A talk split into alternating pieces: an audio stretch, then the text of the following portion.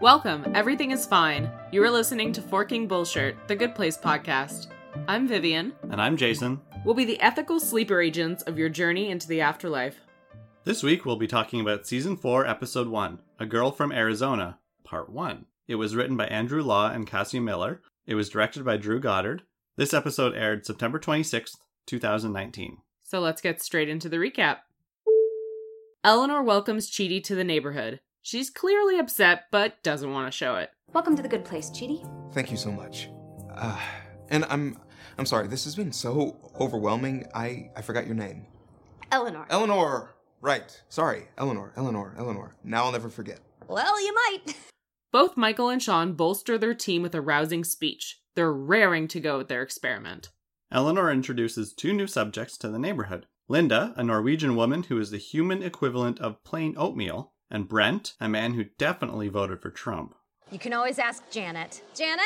Hi there, how can I help you? Oh, a secretary. Great. Not a secretary. Fine, fine. Executive assistant. Here we go with all the terms we got to learn, right? Vice president of helping. Captain Marvel. You know what I'm saying. Well, I'm not part of this. The team gathers at Mindy's house. Matt from accounting has been assigned to their project, but no one will know the point totals in real time. The team thinks they have Simone all figured out, but it turns out that she's convinced none of this is real. They decide they need Chidi to help Simone. Eleanor's resistant, claiming that Simone's not struggling with a philosophy problem. Derek roams the neighborhood, bothering both Jason and Janet. Derek makes it clear he wants Janet back, so Jason reboots him without hesitation. Eleanor agrees to introduce Simone to Chidi, but they don't make a connection.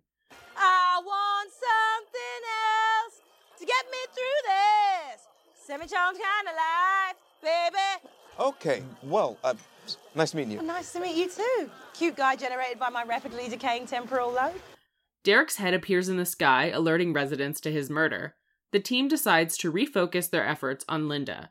Michael and Eleanor try to get her out of her shell, and she cracks, punching both of them and then attacking the other residents. They discover Linda was a demon in disguise, sent by the bad place to undermine the experiment. The judge intervenes, ruling that Chidi will be the fourth subject. Okay, fine, yes, busted. I'm a rascal. If you so much as breathe on this experiment again, I will restart the entire thing from scratch. And then I will personally rip off your eyelids and make you watch heartwarming videos of soldiers coming home to their dogs. Bad Janet comes to the neighborhood via train to pick up the demon. Michael and Janet put him on the train and the demons leave. And that's part one. The stage has been set. Yeah, that's basically this episode is just laying the groundwork. Yeah, okay, so let's just start off with that. What did you think of the episode? I thought it was good. It was a perfectly acceptable season slash series premiere finale Yeah. setup. Right. It was really great to see everyone again, Mhm. and I missed everyone. I'm glad we got to see Bad Janet even briefly. Um, it's not my fault. I was texting. She's like Jeff in Community, just always texting. right. Probably not to anybody in particular, just thumbs going. Who would she be texting anyway? It doesn't make sense. Yeah. yeah. Texting Trevor Dank memes. Oh my god. Oh, maybe. yeah, I felt kind of the same. Like there were some really funny jokes when you and I were watching it together. I was pretty much like laughing every couple of seconds. But otherwise, it basically felt like it was a setup for the season. hmm We already kind of assumed that Chidi was going to be the final subject, so we just needed to find a way to get there. Because it makes more sense to have the bad place plant someone than it does for them to anticipate what Chidi's going to do and then assume that he will be the one torturing Eleanor. Yeah, that just seems like a lot more work than they'd be willing to put into it. Like, what's the quickest way we can screw things up? We'll just throw a sleeper agent in there. Yeah. I'm happy that Linda didn't stick around any longer Oh, because yeah. she's so boring. So boring. like that's the point is she's infuriatingly boring, but that shtick gets really old really quickly. Yeah. So you definitely can't have that go on for very long. yes. I expected something was going to happen to make Chidi the fourth subject. Mhm. I'm still surprised. Oh yeah, as soon as Yeah. Linda punched Eleanor in the face, I my jaw dropped. I'm Yeah. like I did not expect that. I didn't see that coming whatsoever.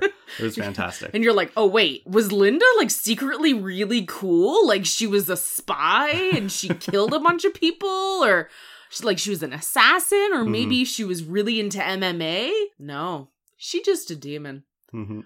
And by the way, they totally set that up earlier in the episode when the one question she asks is, Is there a fitness center around here? And we all know that Chris the Demon loves to go to the gym. Heck yeah. yeah. yeah. it doesn't really look like Linda works out a whole lot. She's not super buff. I mean, Doesn't have mad pipes. she's unassuming. She's the perfect assassin. I'm just saying they could have gotten with that story. Yeah. no. but uh yeah, I mean it's good to see that the bad place is still up to their old tricks.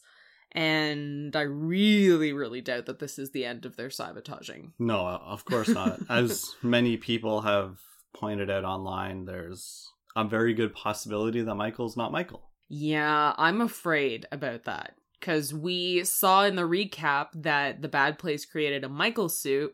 And then when Michael gets on the train to put Chris on there, he comes back and he looks the same and he's acting the same, but. mm, They all know Michael because they've worked Yeah. with him for a long time. So, I mean, the demons I'm talking about. yeah. So, I don't know. It, it would be kind of a bummer if that was the final, like, end game reveal, which I doubt it will be. hmm I think it would be like a next episode they figure it out. right, kind Of exactly. And that's fine. I'm cool with that because they can't have that be, like, a final big twist reveal thing. Like, Right. it just. Yeah, I mean, I think that they need to do something with that Michael suit. I just hope it's not a, oh, at the end of this season, it turns out it wasn't Michael all along. Or, but at the same time, they just planted somebody, so it'd be kind of silly to do a part two of, oh, look, we did another plant. Like, yeah, but that seems exactly Yeah. like what the bad place would do. Like, well, they'd never think of us being dumb enough to do it again. well, we're gonna do it again. The judge did say, though, that if they did anything else, she was going to restart the entire experiment. Yeah. So that's kind of on the back of my mind is that maybe that's what they want to do. They want to like restart it. It's almost it's almost a fear. Like I'm thinking, "Oh my gosh, how many times are we going to reboot this? Is that what's going to happen here?" These poor people's brains know. are getting addled. Enough. No more reboots. well, I've got some thoughts about that later on. Um, another good little bit of like housekeeping that we do in this episode is finding out that Matt from accounting has been assigned to this project. He must be so happy. So happy to not deal with weird sex things, you know? No more. I was gonna say Stonehenge, but that's not it. Although apparently that was a weird sex thing. Uh, Burning Man. That's what I Mhm. was thinking of. Burning Man. yeah, finding out that no one's going to know the point totals until the end of the experiment. I think that that's a really good call. Yeah, absolutely. It means that Michael can't adjust the experiment or the neighborhood in case things aren't working out. Exactly. There's no, mm, well, this guy's kind of dipping, so he needs to spend more time with Chidi. Mhm. No. It reminded me a lot of season one when Michael, you know, accidentally let Tahani see the point totals and she just like, she just kept doing things trying to increase her point, point total, not realizing that it had ended when she died. Yeah. And we just don't want people constantly checking in. We don't want like point totals above people's heads like they're the Sims or something. Right, like when Michael and Janet were watching the the stock ticker devices at the end of season or the end of season 2 and the beginning of season 3. Yeah. So, none of that. Yeah. There this leaves more suspense. Yeah. For sure. And we also got to see another side of Janet, which is great. Mm-hmm. Not her happy, cheery, happy go lucky Janet. She's getting pretty annoyed. She's showing different emotions now, like not pleased. I'm- a little high strung. Oh yeah. Well, I would be too if you know, I'm doing literally everything and then Brent is calling me because he wants a BLT. Oh my god, make it yourself. Oh my god, I hate him. okay. I'm worried about Janet. I'm genuinely worried about her. She said so many times in this episode how overwhelmed she is. She is barely keeping it together as far as like being pleasant with people. hmm And people just keep adding stuff. Even though she keeps telling everyone that she has other things to do. Yeah, even Michael. Yeah, Michael, Eleanor, everybody. She's going to blow. I'm concerned. I believe that's going to be the key to the whole season. Well, Janet's Mm. going to be the key to the whole season. And I'm not quite sure how, but you can quote me on that. She's the key to season, just like she's the key to my heart. I get it. There you go. Yeah. um, I'm concerned because like all the Janet babies, right? That's all kind of riding on her.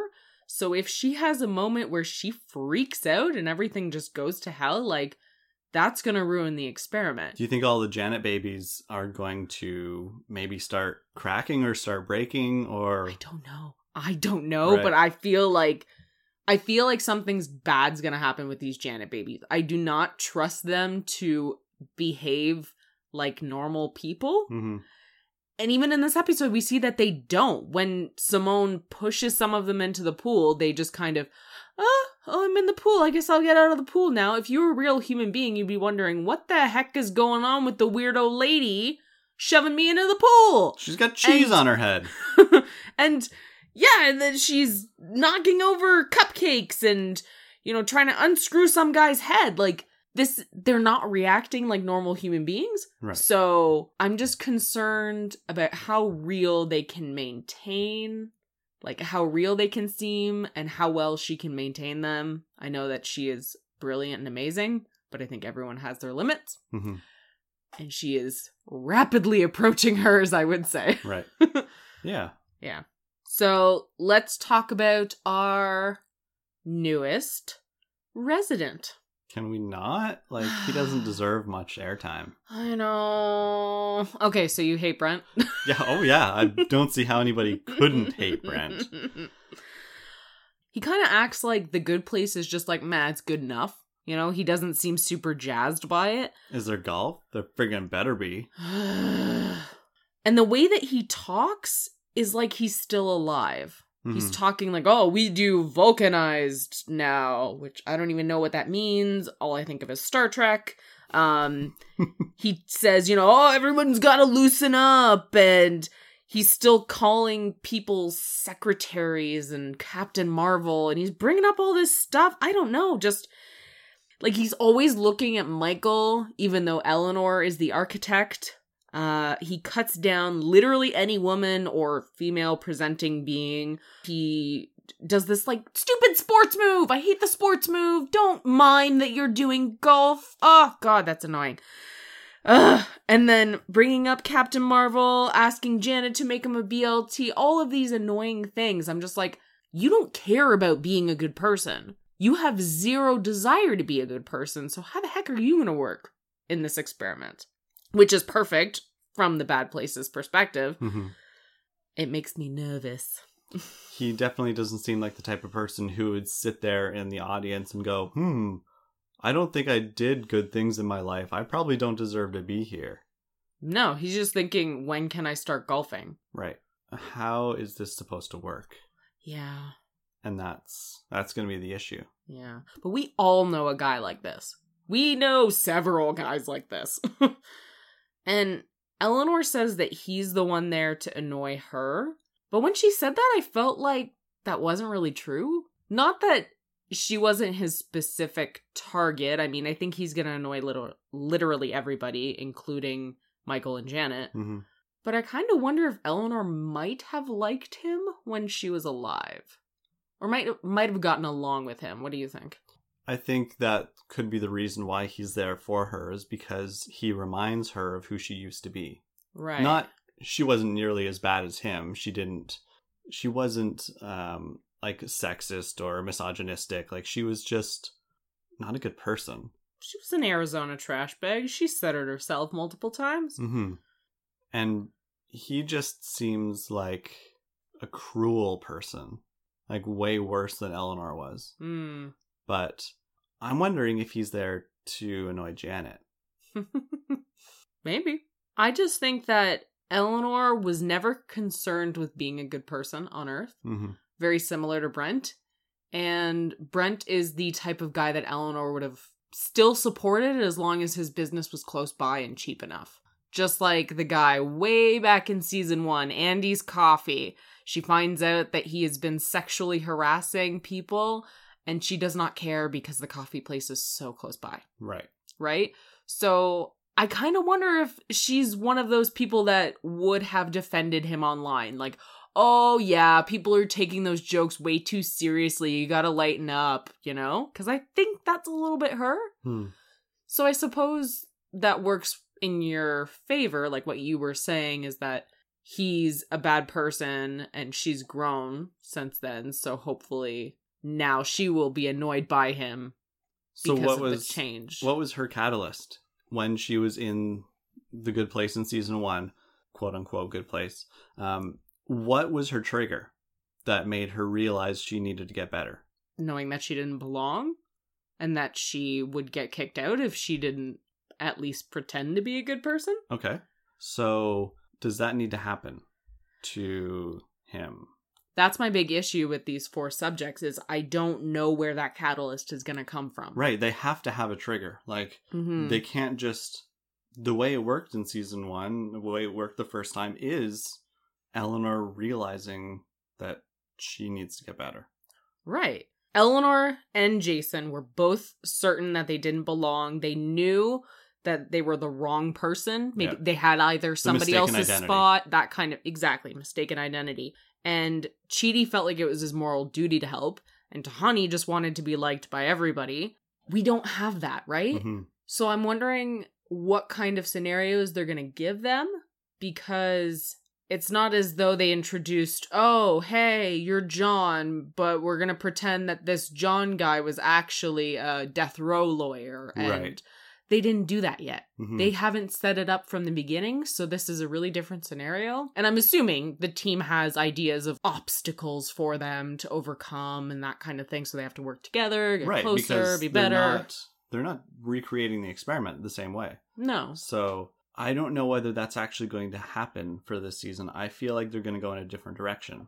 Okay. And Which is smart because we've seen it all before, we just we don't want to see season one again with just new characters because Mm-hmm. we don't like these characters. They're terrible people. I think it could be kind of fun to see that for like one episode. Right.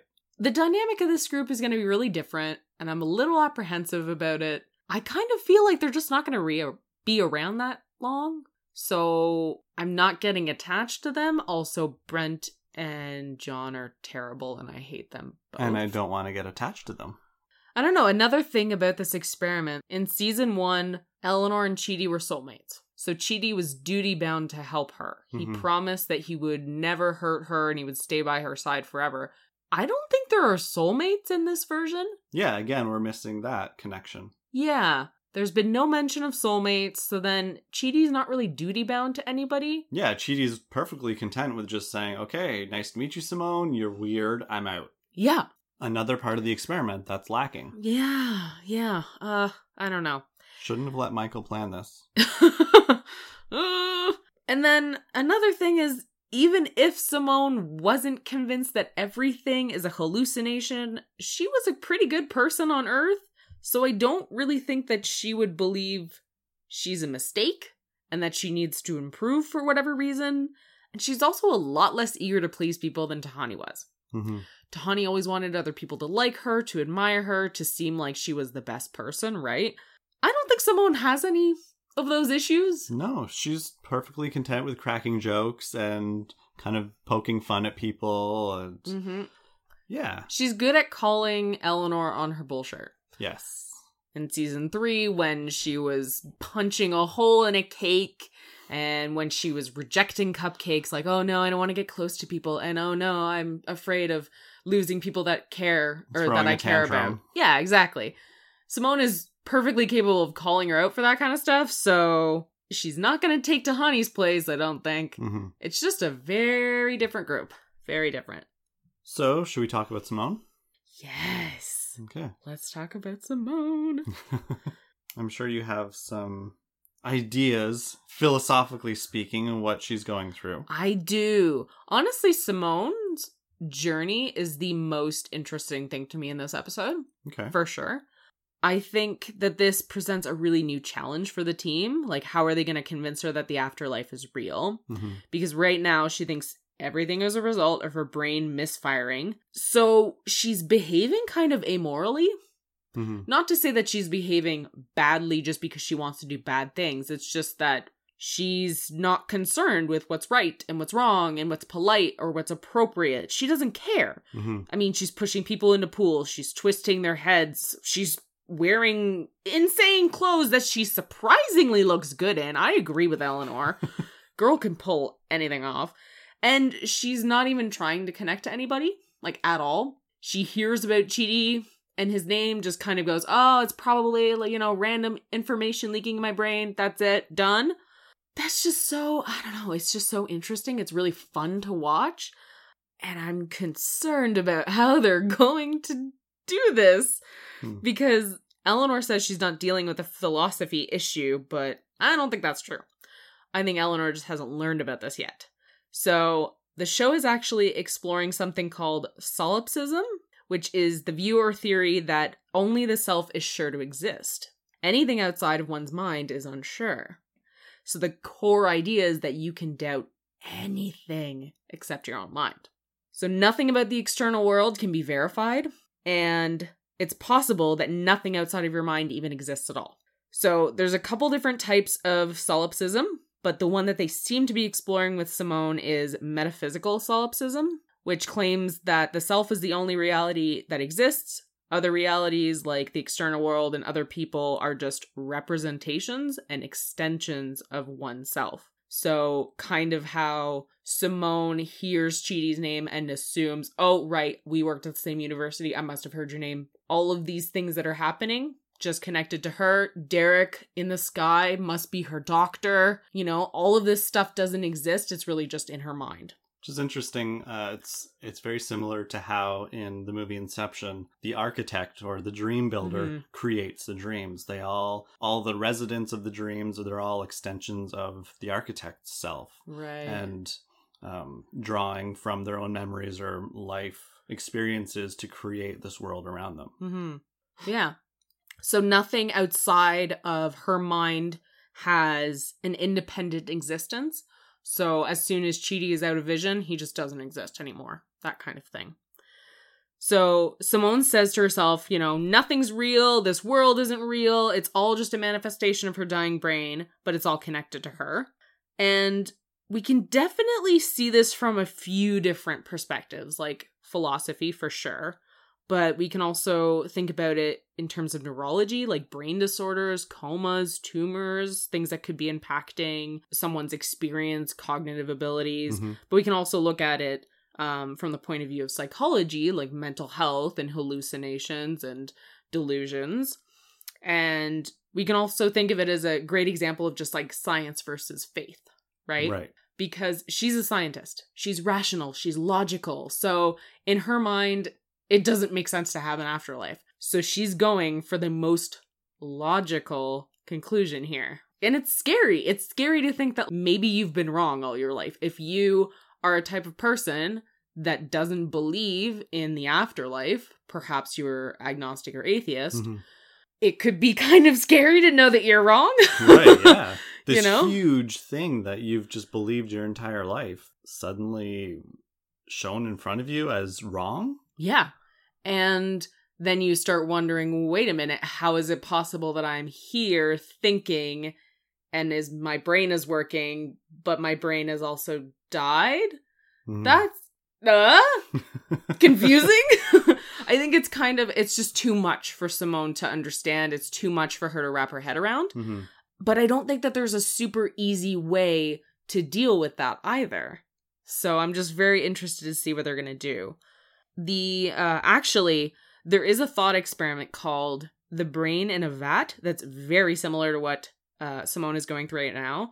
And this experiment is basically just an argument for skepticism and solipsism. So this brain in this vat is just being fed kind of these ideas and it feels that it has a body and it is moving and it is experiencing things because from the perspective of this rain there's no way to tell if it's in a skull or if it's in a vat or it's like floating out in midair. It doesn't you have no idea. In a jar or a vat right. and we've seen a lot of really similar things in science fiction. I mean you already said it inception but there's also the matrix. There's a couple episodes of like black mirror. There's even the Truman Show has that kind of "Ooh, what is happening? I don't understand reality thing. Westworld, like you mentioned, and even that one random episode of Buffy where it seems like maybe she's just been hallucinating this entire show. yeah, and she's in a mental health facility. Yeah. Mm. So it's a pretty common trope. Did you have more to add about Simone's experience? yeah, it's it's there's a few things that are similar to what she's going through. Yeah. It's not quite the same, but I just thought it'd be fun to kind of explore the depersonalization and derealization disorder, where the subject feels a disconnect from themselves and their body and their thoughts, hmm which is sometimes compared to viewing yourselves outside of your body or watching Mhm. yourself in a movie or something similar to that. You're still grounded in reality. You still realize that things are real, hmm but they're not happening to you. So it's it's interesting. Oh wow. Some people the things happening to them kind of feel like they're happening to somebody else. right. Emotions are extremely disconnected from yourself. Like you don't really feel happiness or fear or sadness or or Mhm. anything. Or uh, even like if you're being hugged by somebody, it doesn't feel like you're actually being hugged. So you can't get that that warm fuzzy feeling you get if you're getting a good hug or something. Oh. So that can be really scary, especially if it's somebody coming from somebody that you love or Mm. care about, hmm because you don't feel that from them anymore Yeah. because it's not happening to you. it's like watching yourself in a movie, Mhm. kind of, or watching someone that looks like you that's kind of like Right. you, but it's just fuzzy enough to not be you. Yeah. Oh, okay. So these scary. symptoms, they, they say that most people go through this at least once in their life, whether it's Mhm. for uh, a couple minutes or a couple hours or very rarely a couple Mhm. of years. It can be a side effect from substance abuse. Um, I know personally, I've felt that for I don't know half an hour once or twice when I was younger. I think I was going through a really high fever, Mm, and I think that contributed to it. Hmm Um, yeah, so it can be a side effect from substance abuse or some personality disorders or even some brain diseases. A lot of psychologists feel like uh, DPDR or depersonalization derealization disorder is a defensive tool for the brain to Mhm. survive emotional trauma.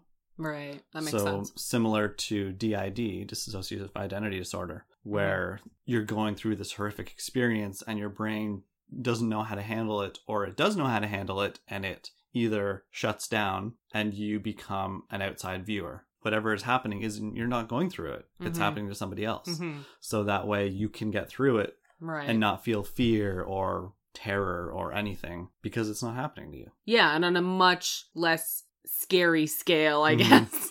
That's kind of what's happening to Simone, right? It's like she can't deal and process all of this at once. Ooh, it's a lot of emotion. So it's easy to just, well, it's not easy, but it's Write it easier to just push that away and go, "Heh, no, none of this is real. It doesn't matter. It's Right, fine. It's fine. exactly. It's fine." And I'm definitely not upset about being dead.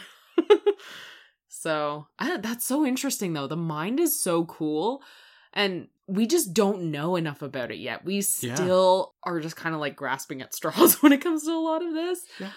Um, when you were talking about the DPDR, it actually reminded me of an episode, I think, of Hannibal, uh, when there was a subject who believed so f- completely that she was dead. I can't remember the name for this disorder, but it's like completely convinced that you're dead. Mhm. So a lot of people don't eat, they don't take care of themselves because they're they truly believe they're like a walking corpse. Right. And uh so it's just interesting just how powerful the mind is. It interesting and terrifying Yeah. and wonderful and amazing all at once.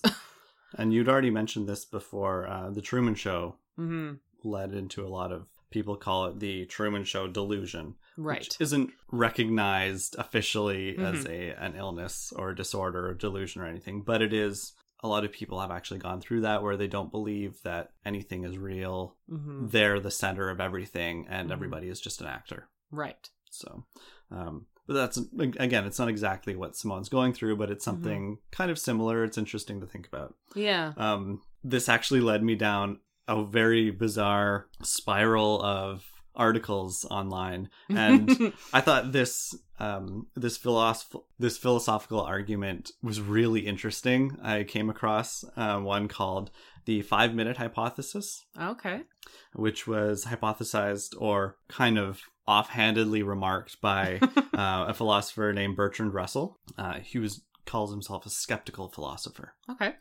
He says there's no logical impossibility in the hypothesis that the world sprang into being five minutes ago, exactly as it was, with a population that remembered a wholly unreal past. There's no logically necessary connection between events at different times. Therefore, nothing that is happening now or will happen in the future can disprove the hypothesis that the world began five minutes ago. So there's no way, he says, there's just no way to prove that it didn't. Mm-hmm. Sure, we have memories, sure, we have objects, but who's to say they didn't just pop into place? Yeah.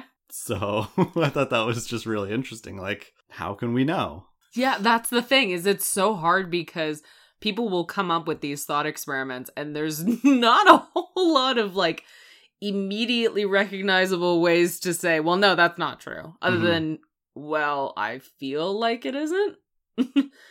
but in the show that we're talking about, The Good Place, that kind of stuff just happens. Janet will create a world in moments, and people will pretend that they have been there and they will act just like in The Truman Show. Like Eleanor and her friends, they're all acting. All the not people that Janet made, they're all acting like human beings. It's Mhm. just. This world did pop up like five minutes ago, and all the things that you think have been around forever, and this this being the good place, you're just taking our word for it, I guess. Mhm.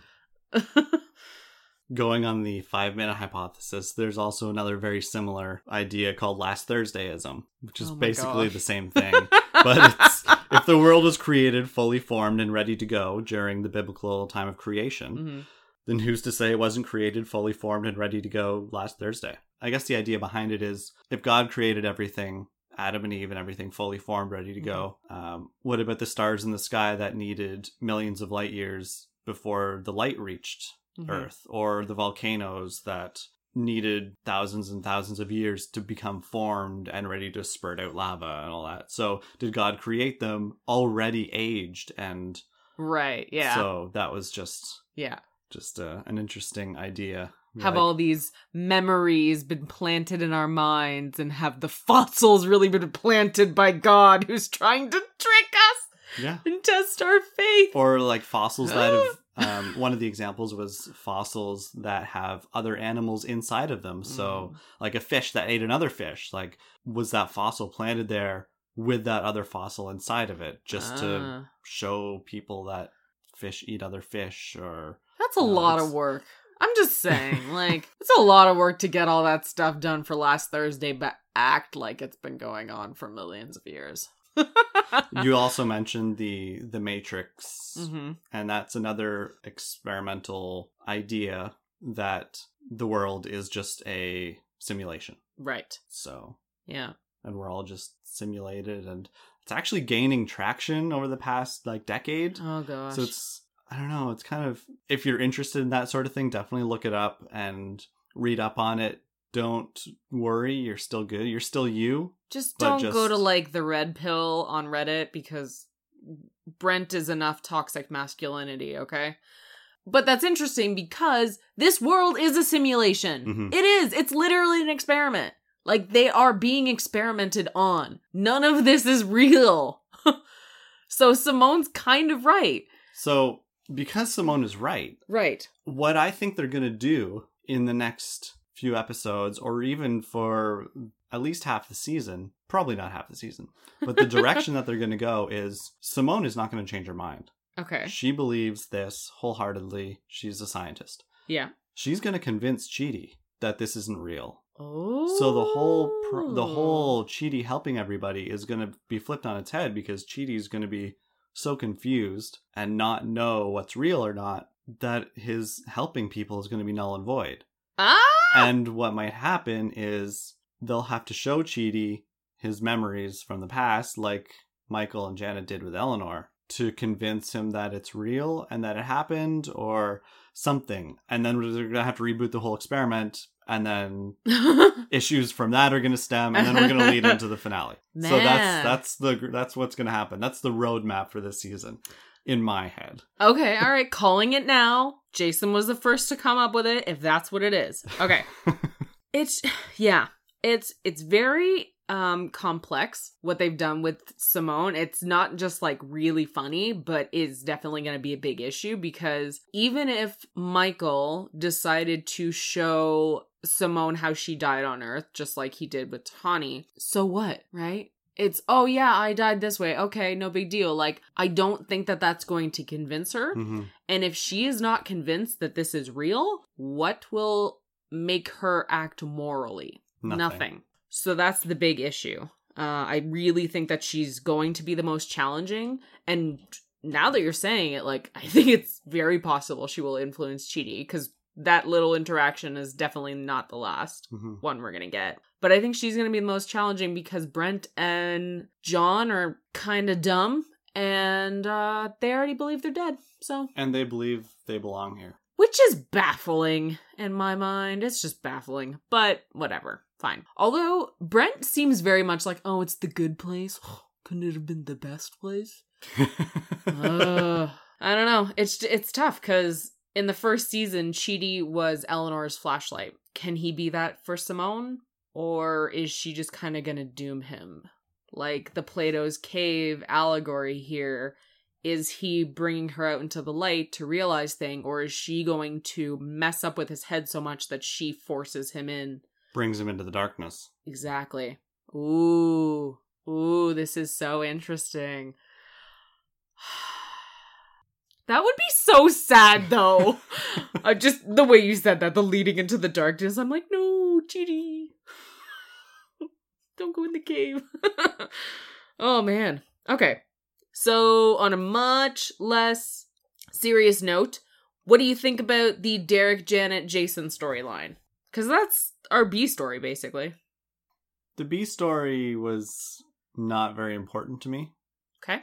I also don't really like jealousy storylines. Right. They're very annoying. I don't know. They're just because they always usually end up the same. Yeah. And I really feel sorry for Jason because him and Janet just seem so bizarrely great for each other. and Derek just seems like a stick in the spokes. Just, I don't know. I, I really don't like the whole idea of Derek being jealous and Jason being jealous and Derek trying to cut Jason down and yeah, insecurity and jealousy and every story does this and it's kind of boring. yeah. I'm I'm always really happy to see Derek. I Yes. I really like his storylines. well, his very simple story, his Yes. simple character. Yes. Um I just like his overall Derekness. Yeah. I just want him to do something other than be angry with Jason and Mhm. Janet. I think that he's the one that's really there to torture Jason. I mean, I know that the bad place had literally nothing to do with him, but now that Linda isn't there, there's no one kind of specifically for Jason. hmm But I did like Jason trying to call a truce Mhm. and wanting to be the bigger man. Kind of disappointed that he did like an immediate turnaround and just decided to kill him, but also not that surprised. Yeah, I mean, a well, little I tried to be- disappointed, but I eh, tried to be the bigger man, didn't work. Let's kill him. Yeah. Plus, it's one of those. Uh, he's not really. He's not human. I'm not really killing him. So how bad is it? Kind of thing. I think that might cause a problem though if he continually does that and then Derek just keeps getting better. So honestly, a lot of Derek's jokes in this episode really did it for me. Like I really liked him in this episode. So even though I didn't feel like it was super important that he was there. I really appreciated his presence. When Jason is trying to insult him and say, Oh, well, you probably just made all the butts. And he just happily says, I did make all the butts. I made that butt and I made that butt. That part left made me laugh so hard. I think it's So hard. more Jason Mantzoukas' Essence. yeah, his delivery Yeah. and the way he just carries Derek as a character. Like, yeah. there's Yeah. not so many jokes as there are just the way he speaks and the way he acts and how dumb he is. Yeah. Yeah, absolutely. I don't know. He said the whole you crossed the Rubicon, which I looked up, and that's a, a reference to Julius Caesar. I'm saying it like that because I know very little about history. But maybe that's showing us how uh, he's getting a little bit smarter. He is. He is. I mean, he's, He's still been- eating his martini glass, but Yeah. We're getting there. He had a glass of pickles and a glass of onion. and maraschino cherries Yeah. when he was about to die. Yes. hmm okay. So, do you have anything else you want to go over? I was curious as to why the episode was named A Girl from Arizona Mm-hmm. because we've moved on from no longer a trash bag from Arizona. Hmm. She's now just a girl. Right. She's upgraded. A person. Right. So, Okay. Yeah, I'm not really sure that I get the title either. I'm feeling like it might not be that important. mhm. But there are two episodes named A Girl in Arizona, or A Girl from Arizona, excuse me. So maybe we're going to get an answer this Thursday? Mhm. Yeah. Did you have any favorite moments in this episode? Any fun little things that you picked up? I did like Eleanor's looks like we're going to have an SVU joke right near the beginning. Yeah, she's was- pretending to be, or she's feeling like Olivia Benson from Law and Order SVU, which is fantastic. I used to watch that show all the time. Ah, that was great. Yeah. Yeah. I did like Eleanor's board with the emojis. Mhm. I like that it's low tech, but it's still fun, and she doesn't want to put words because, you know, can Jason read? So she uses emojis. I really liked her acting out the emoji. Yeah. That was very fun. And we see Chidi's apartment for the first time in four seasons. We have never seen a Cheaty dwelling in our lives. Yeah, I thought that was kind of unique. Yeah, and it's pretty much what I expected it to be. A lot of books. Yeah, just like the study. Yeah. A study in the game Clue. Ooh, I like that. I feel like that's what it's modeled after, actually. Huh. Pretty cool. So overall, how do you feel? Good, good episode. Um, really laid the groundwork for the season Heck yeah. and any potential twists that they're going to throw at us. They already had that great twist with Linda. Mm-hmm. So I know they're going to derail us again, and I'm looking forward to it. Yeah. I'm really hoping that the fake Michael is not the end game, mm-hmm. but I'm I'm definitely hoping that Chidi gets sucked into Simone's psychosis. Oh, I'm glad you didn't say cave. That would have been weird. Her delusion, Her let's say. Not psychosis. Delusion. Yes. Okay. Yeah. Very cool. Overall, I am very pleased with this episode. It's a good start to the season, and I had so many good jokes. Like it was, it made me laugh a lot. So Yes. I appreciate that. diving into our mailbag, we have a email from Chelsea who really enjoys our podcast. Thank you so much, Chelsea. Thank you. And you're saying you have a couple of questions about the first episode. And uh, she asks what we thought of the Linda Chris twist and making Chidi the fourth subject, and um, how it was kind of in line to what other people predicted as far as Chidi being the fourth. hmm We thought about that, and it seemed like the most logical idea. I mean, yeah, I felt like it was a pretty good twist. Um, Yeah, we talked about it a bit. and- making Chidi the fourth subject made the most sense. Um, so really, it, it didn't surprise me, but it was still surprising how they did it. hmm And for your second question, you are wondering what our theories are and how they will manage to convince Simone that she is really dead.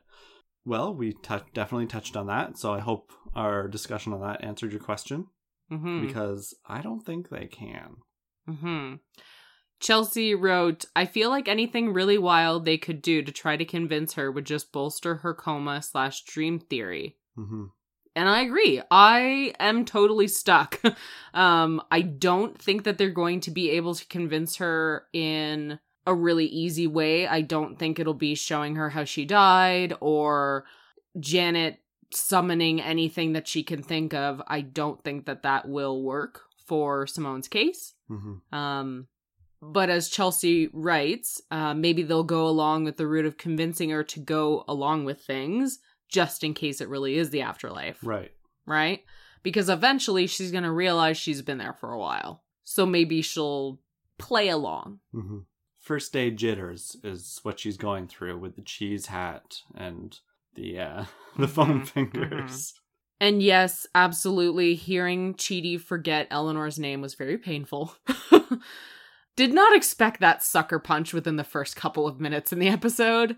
Um, I actually kind of missed Chidi in this one. He Mhm. wasn't around a whole lot. He just kind of popped in a qu- couple of times.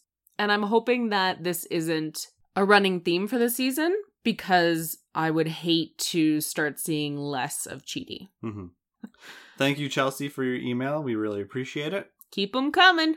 All right, we have a couple messages that were sent to us during the interim. Um, one message from Sierra says, I think that your memories change your personality. We're all deterministic creatures sending inputs through our neurons and computing outputs, and part of that computation involves considering what happened in the past. Of course, maybe if you don't remember some of your instincts can be changed by events, so maybe some parts of their personalities will remain the same even after the mind wipe. Right. So there's a lot of science into that actually about people in a coma waking up and not having any memories of their past and being completely different people Mm-hmm. because they don't have those past memories to shape who they are. Exactly. And there's some fun movies about that actually. Like there's this movie called Unknown where a bunch of people wake up in a farmhouse type situation and we know that half of these people are hostages and half of them are the captives, but they don't know which are which because their minds have been or their mem- their memories are all gone. Right. So they kind of have to figure out who is who and at some point you find out one of the people who believes they're the hostages was actually the captive, but they've their personality is totally different. Like they've become much better person and when they find out that they were a bad guy, they're like, Mm. "Wait, that doesn't make sense. That's not who I am." But Right. Oh. And this actually, Sierra, what you say here makes me wonder if Chidi's end up going to end up surprising all of us because the bad place is just so sure that Chidi is just like this ace in the hole that they already know he can improve, but under different circumstances, without the memories of his team, can he Right. improve in that same way? Right? Will he have the motivation, the drive to do it? And part of the motivation was his soulmate, right? yeah, yeah. And then what you were saying too, um, some of your instincts can be changed by events. And we've kind of seen that with the reboots for sure. Everybody seems to still be better even if they don't remember stuff. But Chidi pretty much just seems like first day Chidi, just excited to be here. So I'm not sure. hmm Thank you for your messages. If you want to send us any of your thoughts, we would love to hear them and discuss them on the show. All right, well, that brings us to the end of Fork and Bullshit, a multiverse radio production. If you like the show, please leave us a rating and review on iTunes. This is the best way for others to find the show. If you want to get in touch with us, we're on Twitter at Multiverse Radio, and you can tag your thoughts with hashtag FBullshit. We're also on Facebook at Multiverse Radio Podcast, and you can also email us directly from our website at multiverseradio.ca. Thanks so much for listening. I'm Vivian, I'm Jason. and this has been Fork and Bullshit. See you next week.